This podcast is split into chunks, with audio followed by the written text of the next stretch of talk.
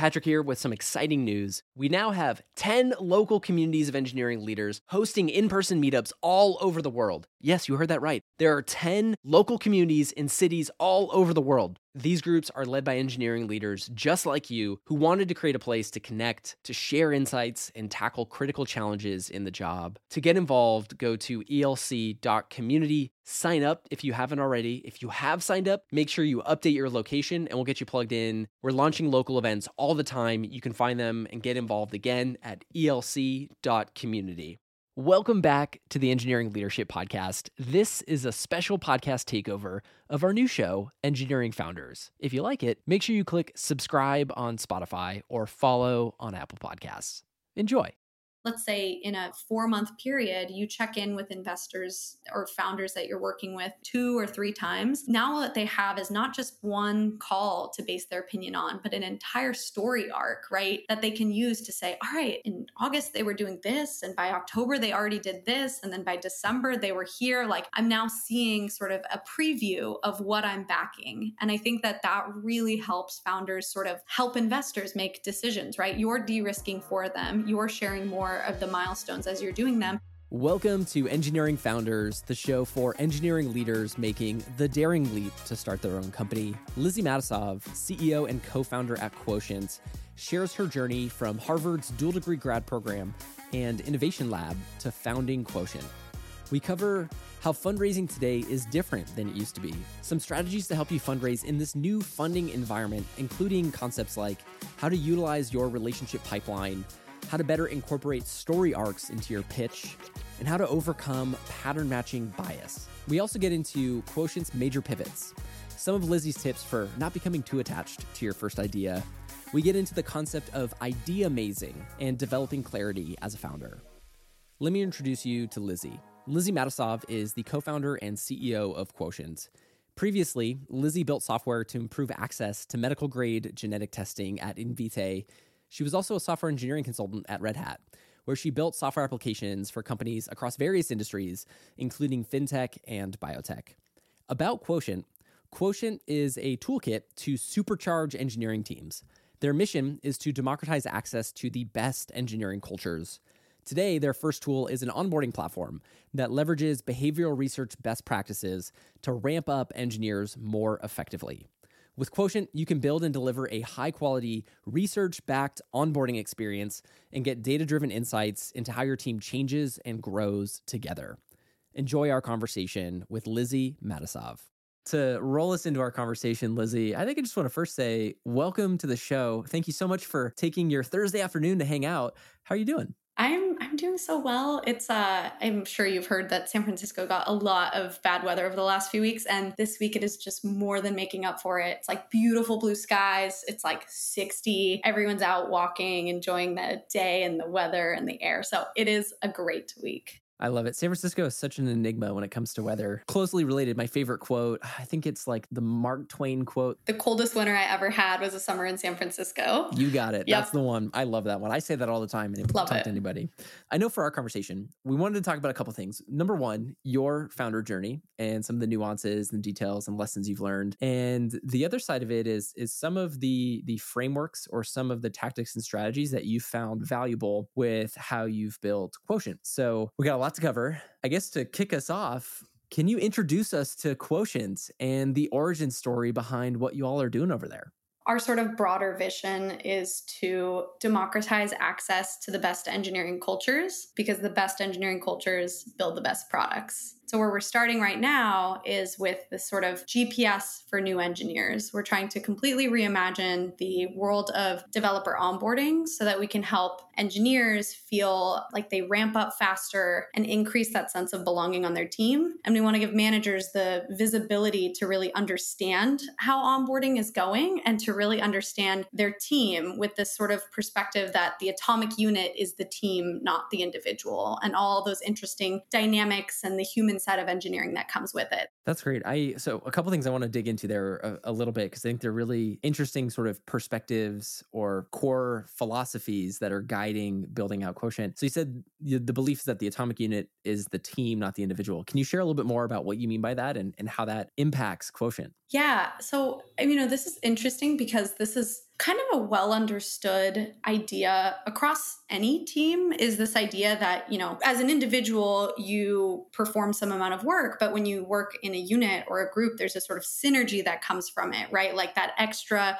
sort of more than what you could do just as individuals. And so we think about that a lot. I think what's interesting about engineering teams, particularly when you think about how they operate, is that we've always sort of centered the engineering experience around the code that we write. And I think that's very true and very right in the primary job for a lot of engineers. But there's actually so much around the interpersonal dynamics, how you work with individuals, right? How you review people's code, how you work on architectural diagrams together, how you sort of use documentation to enable others to move faster too. And we've basically decided that as a company, we're always going to be thinking about the complexities of working with different individuals as the sort of thing we want to improve and enhance and sort of make better for every team, as opposed to optimizing on a purely individual level. I, I think that's great. I've got I've got some more follow up questions about what you've been building behind that. But before we start getting into some of the like product elements, design, mm-hmm. and strategy, I was hoping we could dive into your journey a little bit more because we've had a few founders join us for the show, and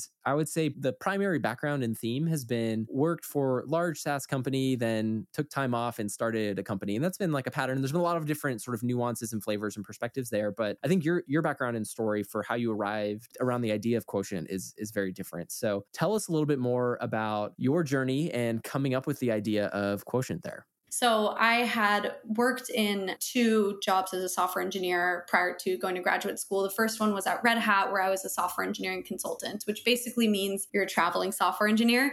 We would show up on site to clients, build applications and deployment pipelines for them, and then basically hand over the code and say, like, good luck, and then go on to our next project. That was a an experience in rapid onboarding all the time, right? And you're being billed per hour. So the faster you onboard and start delivering value to the company, the better. So there's a big lesson there in terms of, you know, how to more effectively ramp up. And then the second job I had, I worked at a company called Invitae, and that was a medical grade genetics company. I loved my time there. It was extremely mission driven, and I previously studied molecular biology. So actually, I don't have a traditional computer science background. I sort of just launched into the world of programming through a class I took in college and an open source company that I worked for on a Craigslist ad as a summer internship. But getting to work at Invitae allowed me to marry sort of my background in molecular biology with that computer science piece. And that was great. But what I also saw was a company that grew insanely quickly, which is again very similar to what you see in a lot of these hyper growth companies. Um, I watched our team go from like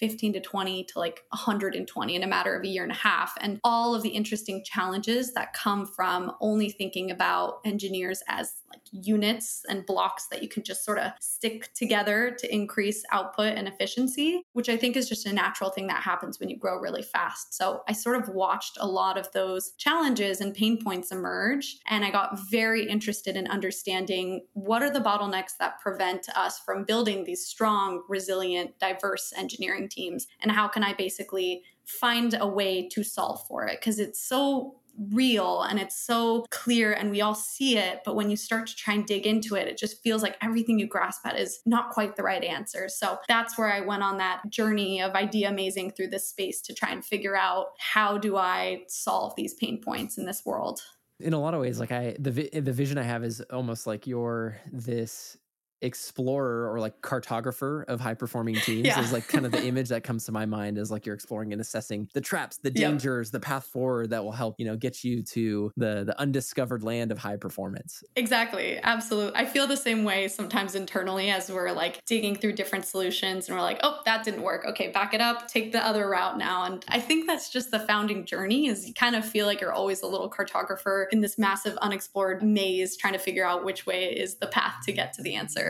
so the, the part that I think is really interesting about your founder journey is the incubation of the idea within within your grad school experience. And so I was wondering if you could talk a little bit about that experience, getting a, a, dual master's degree, and then getting involved in an innovation lab, and then the early incubation of Quotient. Bring us into to that moment. Yeah, uh, it's a bit of a different path, I think, that I took towards building a company than what is traditional. I feel lo- nowadays there's a lot of really interesting pathways that sort of help you soft launch into the world of entrepreneurship, whether that's accelerators, incubators, programs like that, which are all fantastic. I knew I had this problem that I wanted to solve. And I was kind of at this crossroads where I could basically launch, go straight from engineering into entrepreneurship, or I could basically find a way to incubate the idea while learning a lot and, and still having some type of guardrails. And I've never gone this far with uh, entrepreneurship at this time. So when I was a kid, I did a dog walking business with my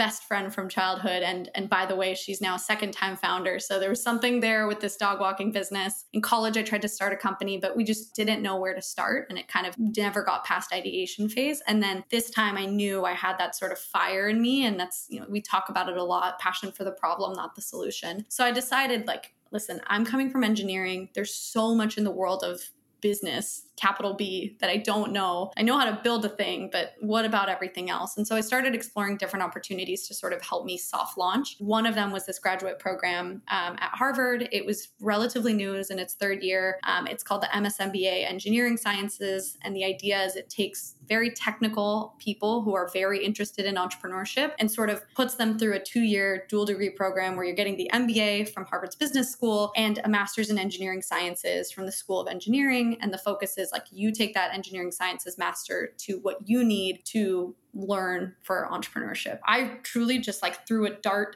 into into the I don't know black hole to see what would happen. Uh, but I wrote my essay on what became Quotient. I said that I'm passionate about solving this problem and I'm intending to solve this problem. So you guys could maybe let me in here to do it, or I'll do it somewhere else. But it's gonna happen, uh, which is so bold of me. And also like in undergrad, I went to a massive public school, UCLA. It was the opposite of great inflation. Like I was going in not not in this in the strong side of things. But I think it just goes to show like the power of passion and storytelling. I got let in and and then decided like, you know what, this is a really interesting opportunity to learn business from kind of the world's best place to learn business and then also advance some of that engineering knowledge and bring that all together into understanding how to solve these pain points around building strong engineering teams. So that's the story of how I got there. I spent 2 years there in Boston. I'm now back in San Francisco. But it was a really great experience. I iterated a ton. The idea started from career discovery and building a tool to help folks understand where in tech they would find the most fulfillment and then basically matching them to like the right pathway to get there. It then evolved into a hiring platform where we basically were trying to prioritize capabilities over credentials. So on one side, we had an algorithm that was helping job seekers better position themselves for engineering jobs. On the other side, we prototyped using deep learning to more accurately predict people's skills from their resume than you know any traditional applicant tracking system would. And our hope was this two-sided tech layer marketplace could help us get closer to matching people. But then you know we started hearing rumblings of some of the internal sort of challenges and and how a lot of culture building and engineering is really an internal thing. And oftentimes we just add more people to it. So we got curious. We took a step back and just like dug into that and that is how the form of quotient that exists today came to be. I have so many follow up questions about some of the, the, the pivot things, but I wanted to poke around into the the grad school experience a little bit more. I think what's was really interesting was to hear how you wrote the essay on quotient, and then you were basically using everything to incubate this idea. And so I was wondering if you could share maybe like what parts of that experience did you feel helped accelerate the development of quotient, or maybe what parts of that experience do you feel like you wouldn't have been able to have gotten, I guess, in a more quote unquote traditional founder path? I mean, there is no traditional path, but give us a little more insight into like the unique elements there. Yeah. So I think I would say I got so much out of this program because I came in with so much less. It's so interesting because I was not the only engineer that was at business school, but there's not a lot of us, right? I remember when I told my engineering team, like, hey, I'm I'm going to grad school, and they're like, what? What, what, what are you studying? And I'm like, well, two things actually, business and like I'm going to go into sort of an AI ML focus and engineering sciences. And they were like, sorry, what? That's crazy. So you don't often see a lot of technical people really diving into business school unless they plan to use that as sort of a launch pad into more like strategy and that side, which is completely fine. But I actually so my second essay, I had to write one about sort of entrepreneurship, and it was so easy because I had this story. And then the second essay was like free form, whatever you want. And the second essay I actually wrote about how I really think that we need to start broadening our view of what being technical or being an engineer is. We have this archetype in our head of an engineer from Silicon Valley, the show. I am not an embodiment of that type of character, and I know many others that are not. But I think it's actually really important we broaden sort of our perspective of what is an engineer because everything is being built on software and hardware. And we need to start having more collaboration and communication across different industries. And part of that comes with sort of thinking of people as more extroverted and social. And I think oftentimes people put engineers in this box of like, ah, they don't want to talk to anyone. Like, give them the noise canceling headphones so they don't have to listen to anyone else. It's like, that's not exactly it. All that's to say, I walked into business school saying, I'm an engineer, I'm sociable, but I know nothing about how business works. And that's by design. I've been shielded from that because I have this skill set that nobody in business school has, which is how to code. And so I spent the next two years being completely immersed in that, but I had this idea in mind. So every class that I took, I directly applied it to the work I was doing at Quotient.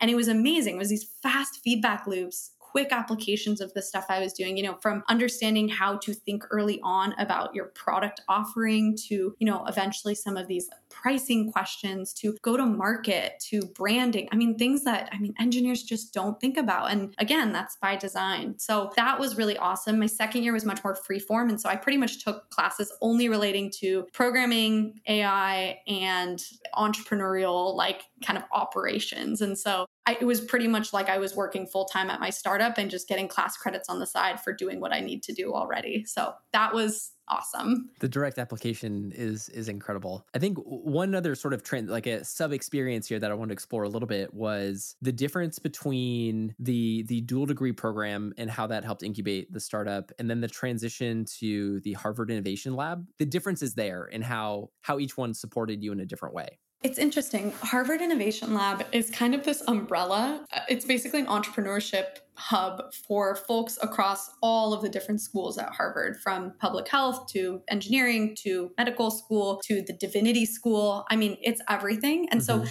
they take in communities of founders every semester and basically support them through like just the tiniest bit of grant money to help you like pay for ads if that's what you're doing, or like random little things like that, a space where you can collaborate with others, and then community, which I just cannot speak more about the power of community in entrepreneurship and how much that helps. So the iLab was really kind of like a support system along the way. And what I'll also say about my specific program is it's very small. I think there are approximately 25 to 30 of us that get accepted every year. And just about everyone plans to start a company. Half of them are doing it in that exact moment alongside you. And so again, it's that community element that comes in right there. So it was as if the program basically gave me like my close knit group and some of the programming in my specific program was very tailored to technical people building companies versus the iLab became this sort of like broader home to your entrepreneurial endeavors. And when, you know, classwork got a little bit lighter, you'd spend more time at the iLab. And I, you know, I still stay close to some of the stuff that's happening there right now.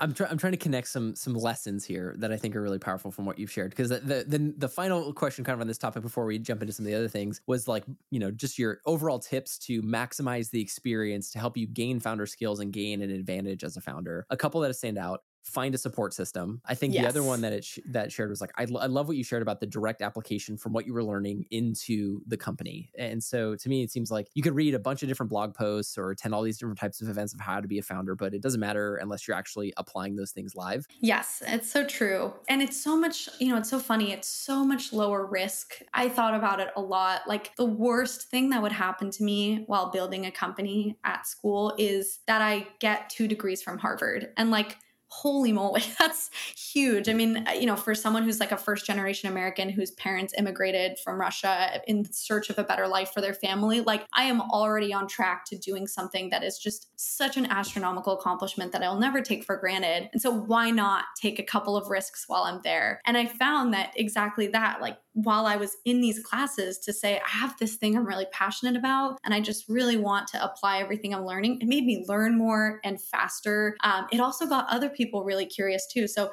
one funny hack about graduate school is you are sort of learning alongside some of the brightest people who are, you know, happen to be taking a two year break from the corporate world, but are otherwise like very highly paid professionals. And so, what I would, what I would do is I would basically pitch people on doing their final projects and like presentations on my company. I would tell them like, "Hey, you know, there's a pricing class. You want to do like a, you know, pricing project on Quotient? And I had two friends who were like, sure thing, I've got nothing else. And these are like consultants at McKinsey who get paid a lot of money to do that work at other big Fortune 500 companies doing their projects for me. So it was a great hack to getting some more work done, getting a little more output, and basically like multiplying myself through my classmates. A huge hack. Oh my gosh, I, that that seems like the low key hack to maximize the experience within within a grad school context. Um, yes, it was great. Were there any other hacks?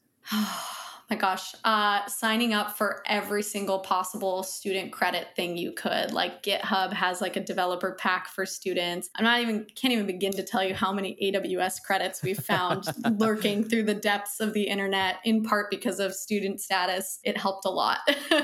that's great. That's such a that's such a good tip. So it's like both like the budgetary thing, like the different student oriented discounts, and then the direct application for brilliant minds towards business. That's awesome. So I want to want to switch to some of the pivots that you that you had brought up. And so I was wondering if you could if you could maybe call out some of the interesting or noteworthy pivots that you had to make to the product. And I think more more importantly, some of the frameworks or principles behind why you made those pivots or the the insights that drove those particular pivots. Yeah. So we had two big pivots in the life of Quotient. And when I think about it, it's really just the journey of Idea-mazing. And then there's sort of a defined moment where Quotient as it currently exists came to be initially i had been actually collaborating with a really close friend of mine on the idea of again how do you help reduce these bottlenecks to make these healthy strong diverse engineering teams? And so we were thinking about this together and initially we started with career discovery. Our question was well is the issue around you know not having diversity and and sort of diverse perspectives in engineering teams maybe something to do with people knowing that this pathway exists for them? This was a little bit you know a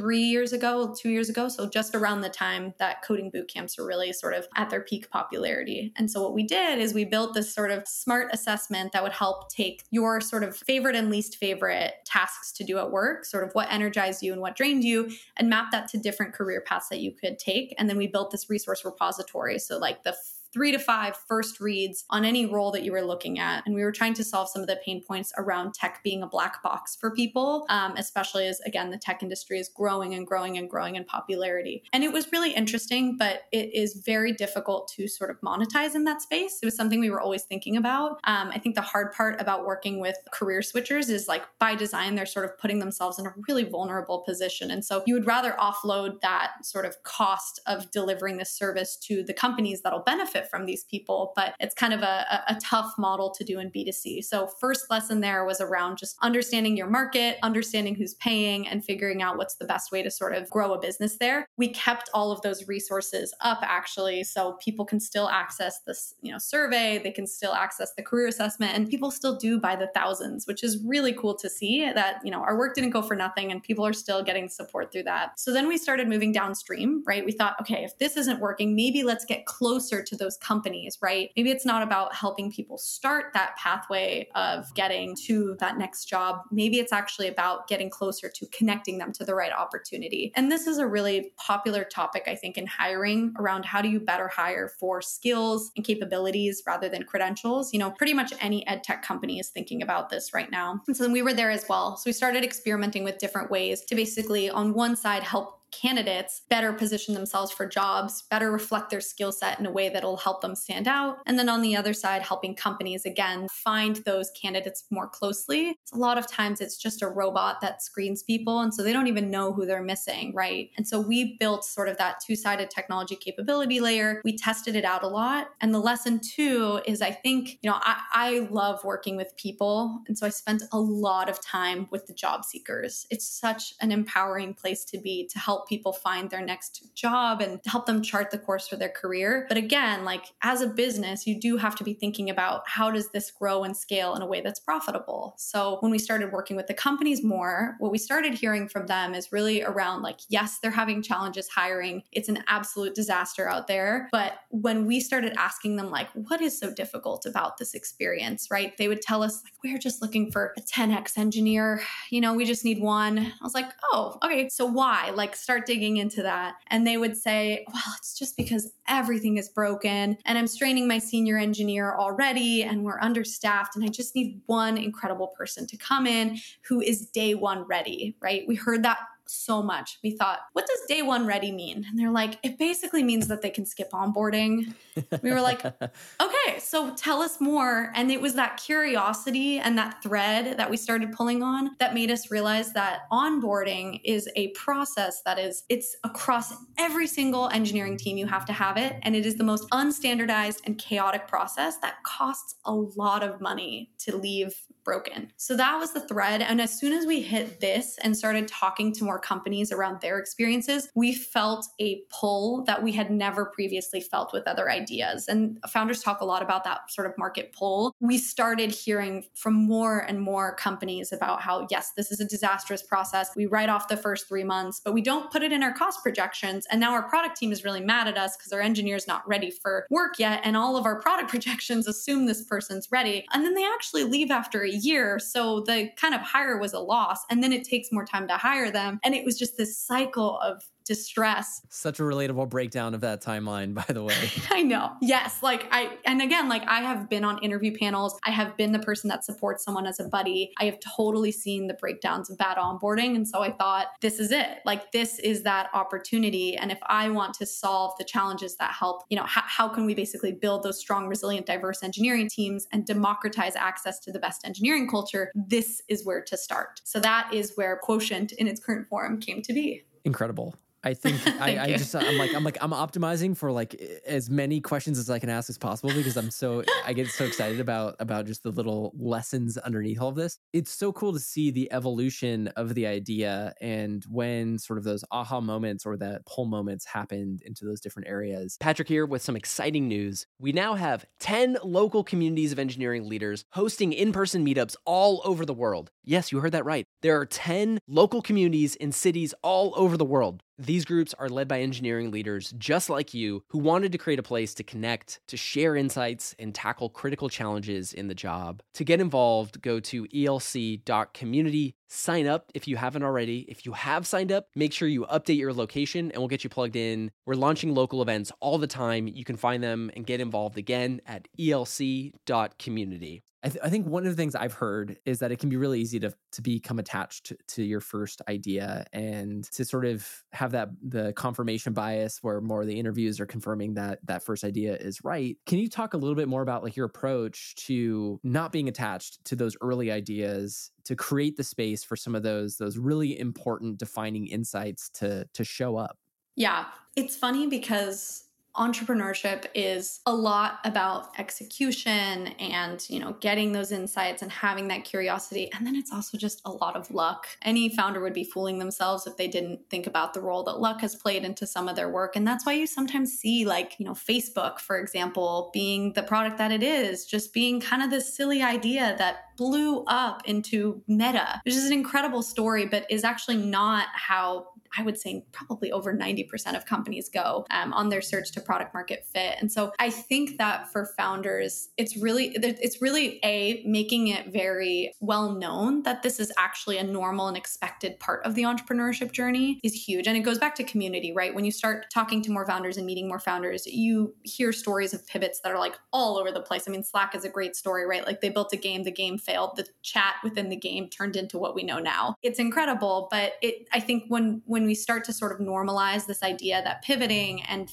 and failing, right? Technically it's a failure is actually not just okay, but necessary and important, that's when we start getting more comfortable with this idea of chasing after the right solution to a problem rather than chasing for a problem to fit this solution. And I actually find that in engineering, folks that come from engineering and more technical fields into entrepreneurship, this is a big transition in thinking for them as well, right? Because we know how to build things, right? So we get something off the ground that we think is really cool. And now we're just looking for a problem for this really cool technology. I think we'll see right now is a really interesting period of time for technology advancements, particularly with AI and some of the advancements that have happened thanks to OpenAI and a number of great companies. But you got to start with the problem. And that is the thing that you hold strongly to. The solutions are fleeting and they will change so many times. Absolutely. Tactical question for you. A little bit of a shift still within the pivot space. What is idea-mazing and how does one do it? Yeah, I think that idea-mazing was popularized by Andreessen Horowitz. Although it's funny, I had never known that until I, you know, had spoken to a founder friend. And this is just something that we have been doing this whole time is like, we're just, you know, cartographers on this journey. We've got a map. I don't know. We know a couple of things. We're going to go check it out. But the broader sort of idea of idea-mazing is really about sort of starting, starting somewhere and then getting into this mind space where you're on a journey to look for the idea that solves the problem at hand. And I think the first step to Ideamazing is confirming the problem is real, right? And it's happening for people. Some people will look at like adjacent industries, some people will look at ways of sort of identifying that problem. And then they'll basically start sort of coming up with a hypothesis for that solution and start testing it out, right? I think it's very hypothesis driven. And the other thing that it does is it breeds that sort of resilience and curiosity from an early stage. Because if you think about your journey of entrepreneurship as one of idea-mazing as opposed to one of sort of validating a single single idea that you might have, you start to become really open to the possibility that things might change a little bit, but they're still on this journey to solve this problem. And so, tactically, what that looks like is a lot of hypotheses a lot of experiments to sort of prove or disprove and doing so quickly. Like we have done so many prototypes where the back end is literally nothing, it doesn't exist. It just looks like a product that might work in public because we want to get it into people's hands and test if they're willing to use it. We've done pilots where we did a very, very, very slim down version of our product offering just to prove that this problem is real. And if we solve it, it's a high ROI for companies. Um, and so that's kind of the mindset is like, can you be quick about discovering if you're on on the right path or if you need to switch to a different path on this maze of exploration. The freedom that I feel like that enables in those early days just feels really present. Yes, it is it is true and I mean failure is still really hard, right? Like the first idea, I was so excited about it and then it didn't work and you really do like you have a little bit of a slump. You're like, "Shoot, turns out I'm not like a wonder kind who can come up with the idea and just like get on the rocket ship." But I think that now having experienced it, I think every founder should be forced to pivot once because it really makes you basically have to contend with how badly do you want to solve this problem? Because the journey of entrepreneurship is 5, 10, sometimes 20 years. Like you've got to really want to be on that journey the entire time and not just because you got lucky the first time. You heard that listening. You've got to get the pivot notch on your belt in order to be considered to get your badge, your, your founder badge. I get the that. gold star.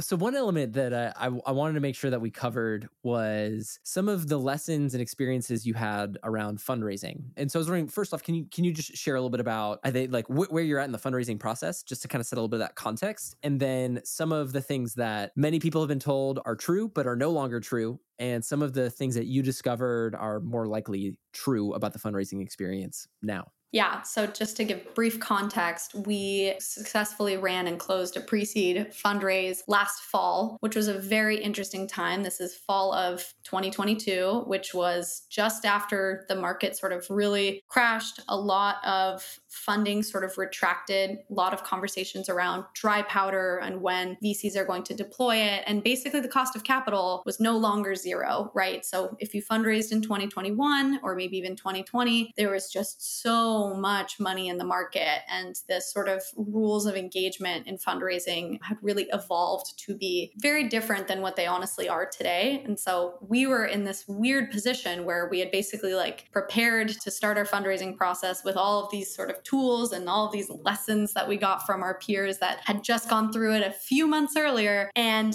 it felt like the rug just got pulled right out from under us. A lot of those things are things I'm really okay with. I had a lot of anxiety about some aspects of fundraising and some of the sort of expectations and assumptions that founders were taking on that we were all just cool with that I'm happy to dive into. But it changed right in front of us, and we kind of lived through the sort of shift in mindset around fundraising as we went through our process you mentioned the expectations and assumptions that you were was it okay with letting go? Um, i was wondering if you can dive into those a little bit more. For for one like the bar has changed a lot. Mm-hmm. um, i think that it's been really manageable and possible to raise without you know, they joke raise on a pitch deck um, without having built a product. And that was not our position. We had run a successful pilot, basically proved now a number of assumptions that we wanted to de risk before we even decided to become a venture backed company. But for a lot of people, that was a big shift, right? At the pre seed stage, you now really do need to show a product and sort of some assumptions that have been validated, hypotheses that have been tested, and a plan to move forward. That was a really, really big one. And then I guess some of the sort of ideas around how to go about the fundraising experience. I think it's just not as easy as it used to be, and money doesn't flow as quickly. And so you sort of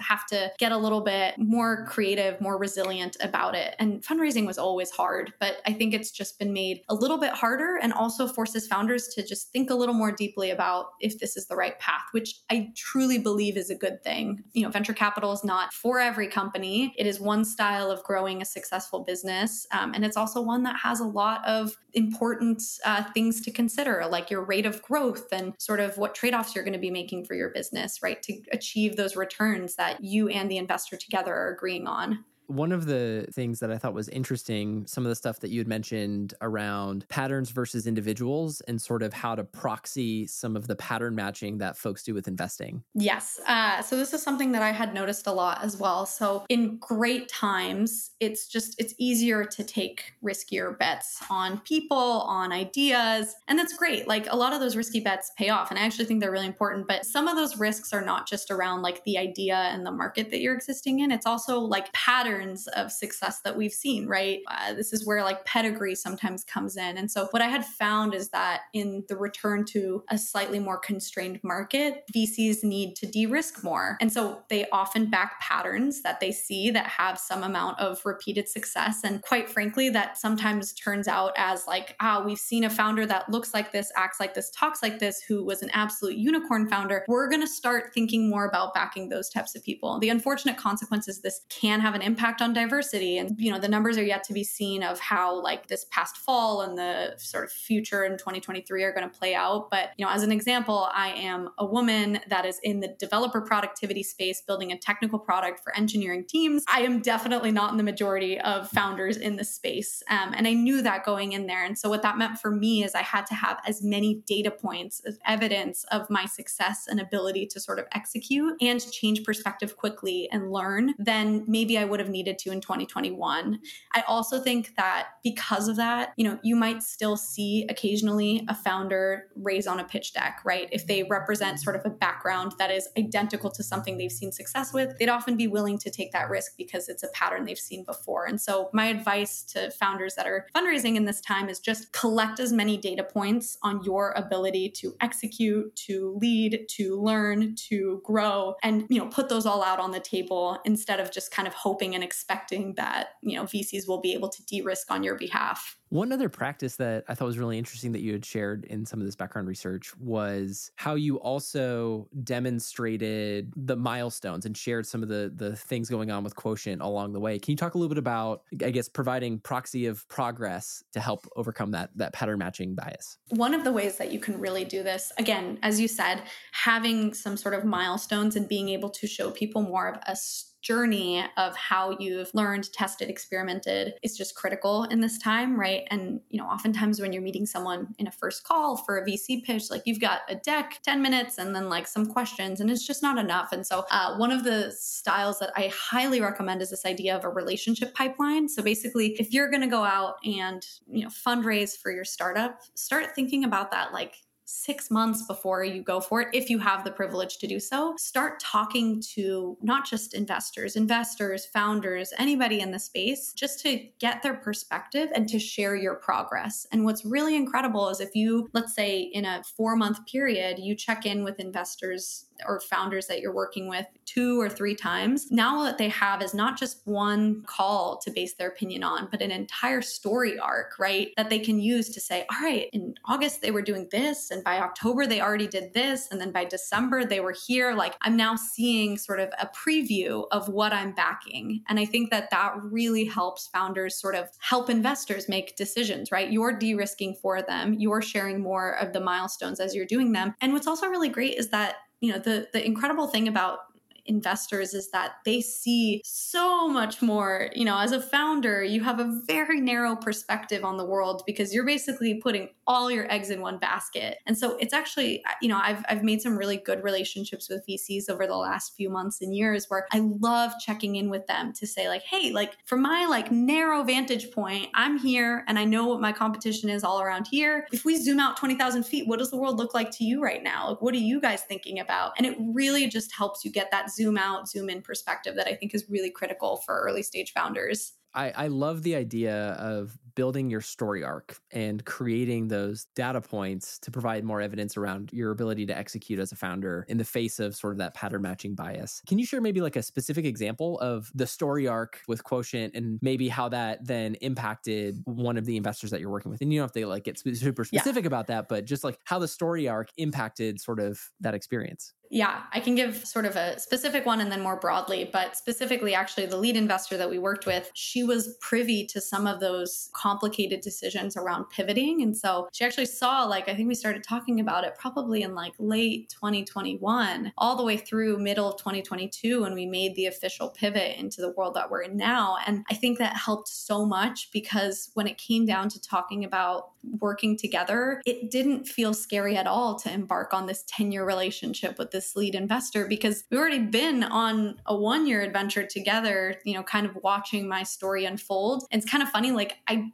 don't even think I really did like the formal pitch process with this fund because I'd been, you know, unknowingly pitching this entire time by just letting her into my brain as we were experiencing hard decisions. So she knew how I execute, how I make tough decisions, um, and how I sort of learn from that and grow and, and speed of sort of progressing. So that was a great example of like just how that relationship pipeline really works. And then one of my angels said this really amazing quote that really changed my perspective around fundraising, which is that fundraising is really about about building relationships and the money is kind of like a benefit to it. Obviously you finish fundraising quote unquote and there's like the you know the related outcome is money but she talked about how fundraising is about the relationships you're building. The money is some comes as a result of those relationships. And I saw this happen firsthand because a number of the angels of our company, I did not pitch to them. They found out through back channels that we had started formally fundraising and they said, Hey, hey, hey, whoa, whoa, we've been, a, you know, we've been talking for a few months. Like, can I please be a part of your journey? Because I've already been a part of your journey. And so now I just want to make it formal and get your stakeholder updates. We were like, okay, sounds good. So, you know, it really came to be across a lot of dimensions that the relationship pipeline was what did it for us. I really appreciate just the specificity and the granularity in which you're able to share some of those things because I think that can be where the the mystery can be for a founder who maybe has never fundraised before. Is like, what does that actually look like to build relationships in that way where there is, you know, a financial stake involved eventually, but how to do it in a way that really has good integrity between the mission of the business and the relationship with the support and partners there. Yeah, absolutely. So, w- one of the topics I really wanted to dive into was your perspective on the need for founders now more than ever to have extreme clarity. When I saw that in some of the background research, I, that made me nervous because I'm like, well, you know, there's like some inherent mystery about like the early stages of being a founder. Like, does that mean that we can do that? I don't know. And so, can you can you talk a little bit about why founders need extreme clarity right now and your approach or what you found to be helpful in helping create that extreme clarity in a way that helps support that fundraising process?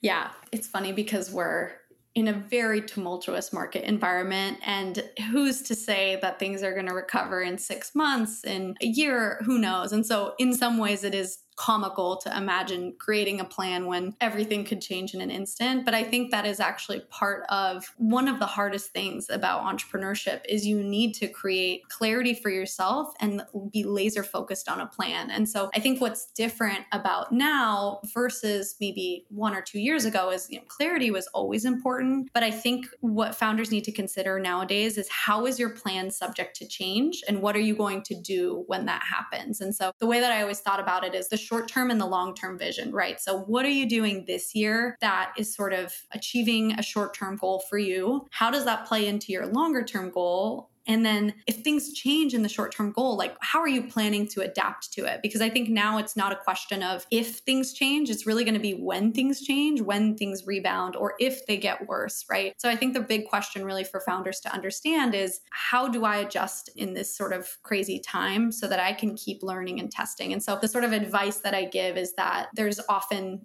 discussion about the vision slide, right? For us, we say we're democratizing access to the best engineering cultures, and we believe that those are the ones that build the best product. And that's our sort of North Star vision is that every company can do that. So, what are we doing? This year, our focus is on engineering onboarding as like a huge opportunity for us to help impact company culture and engineering culture. And that means that we're testing certain specific things. Now, what we need to know is what's our sort of plan to test right now? How does that tie in to sort of our big mission? And then if things change, how are we going to actually adapt our plan, right? So maybe we end up figuring out that there's a better way to help managers and engineers sort of solve and improve their engineering cultures. But we just have to be ready to change at a moment's notice. And I think entrepreneurship was always about the sort of spirit of chaos and doing what you can while being under resourced and with less information than you probably should have. But I think nowadays it just requires a little bit more thought so that, you know, an investor, someone who's potentially thinking of putting money into your company, feels confident knowing that when things change, Lizzie's got it figured out, right? Absolutely thank you for sharing that. I mean, for me, like if I have a framework, I can execute on a framework. like that is that is where I feel a lot of confidence. And so just understanding even just the phrasing of like this year our focus is on this. That means we're going to be testing why. And so this is our plan now. And if things change, this is how we're going to pivot or address that. And I think that gives clarity, but it also gives flexibility because it gives a sense of like how you're thinking about solving the problem and how the direction can change. It makes it a little bit less daunting too, right? To know if I can answer these questions, not only is that great for investing conversations, but for myself, I feel like I have a good handle on how to build in an otherwise crazy time. They say it's the best time to build right now. And I really, really believe it, right? We're seeing behaviors and fundamentals change in front of us. And I just think you need a framework and a plan and a plan B and maybe a C to change things. So you're still looking for that broader vision to solve for. I really wanted to, to bring up the naming change. I know that you all have been sort of ruminating around around a name change. Can you share a little bit about that? that and what that has been like with the the debut of the new name Quotient?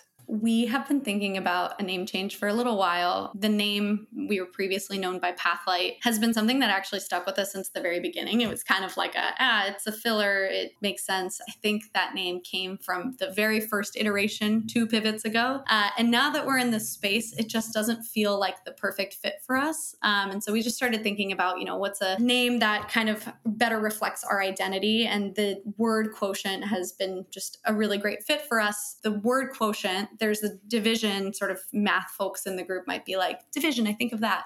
That is one definition. The other is a degree or amount of a certain quality or characteristic, right? So, what is your confidence quotient? What is your empathy quotient? And that just meant so much to us because our entire intention is to improve an engineering team's effectiveness quotient, right? And how do we do that? We come at it from different angles from the sense of belonging, from productivity, from overall happiness, from the connections between peers, their ability to work together. And so, the word quotient kind of spawned out of this idea of wanting to find a word or a name that better defines our desire to help teams grow into their best selves. And that's where Quotient came from. Beautiful. That's an incredible an incredible story. And I, I really appreciate just the layers of meaning and the alignment with the intent and mission because i think that's really hard to capture in a single word. So i uh, really appreciate everything that you did there. And i understand this is a big expression of the things that you care about most. So i hope you feel really proud about what you've been able to create there. I sure do. awesome. Well, Lizzie, we have some rapid fire questions if you're ready to, ready to, wrap us up with them. Okay. What are you reading or listening to right now? Okay. So I just finished a book. It's called Shantaram. It was recommended to me actually through Twitter and it was just phenomenal. And then now I'm jointly reading two of the most polar opposite books of all time. One is The Big Short, and then the other is The Long Way to a Small Angry Planet. So I've got some on the finance side and then some on the sci fi side. And I'm just loving jumping into these two different worlds. Fantastic. I love the, the idea of, of stretching your brain and all of the different dynamics of it. So you'd mentioned, you know, finding support and finding community. I was so I was gonna ask you like what founder resources have you found to be most helpful? I imagine that support and community has been a big part of that. So you can share that, or if there are other ones, would definitely love to hear them. Honestly, my answer is community, people. There aren't enough blog posts in the world to cover the many twists and turns in entrepreneurship. And then also results vary with everybody's experience. So I think what's amazing is the founder community knows it takes a village, which is why if you're a founder and you reach out to another founder, you often find that they are so generous with their time, even as the busiest people ever, because we all know the power of community. How do you diffuse stress?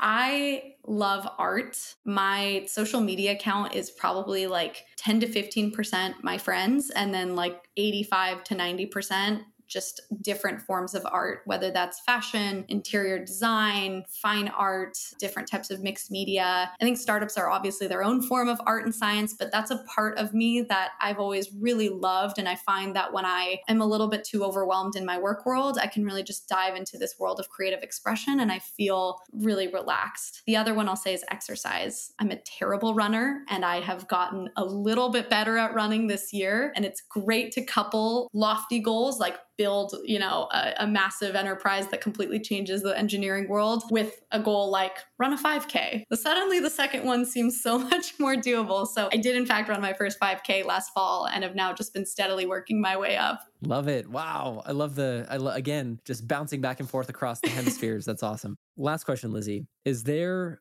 a quote or mantra that you live by or a quote that's been resonating with you right now? I don't think there's any one quote that like you know, has been the drumbeat to my whatever anthem. I don't know what the right saying is there, but a quote that I think about often is one from a book called A Gentleman in Moscow. Uh, and the quote is something along the lines of What matters in life is not whether we receive a round of applause, it's whether we have the courage to venture forth despite the uncertainty of acclaim a powerful way to close off our conversation, Lizzie. Thank you for just guiding us through this world of your story, the the different pivots and what's informed those, and updating, I guess, some of the fundraising truths that are out there. I think that was incredibly illuminating, and just everything that you've shared about relationships and how to how to help proxy some of that success to help folks in that early fundraising experience is really powerful. So, Lizzie, thanks so much for an incredible conversation. So happy to be here. Thank you, Patrick. This was such a joy. Thanks for climbing aboard our pirate ship of engineering founders. Make sure that you click subscribe on Apple Podcasts or follow on Spotify so you know when our first few episodes get released. And if you want to connect with other engineering leaders who are interested in starting their own companies or who've already made the leap, we're building an engineering founders community. We'll be hosting a ton of virtual meetups, sharing resources, and lots of other fun things to support your founder journey. So if you're looking for support, sign up for updates at elc.community. That's elc.community. And we'll see you next time.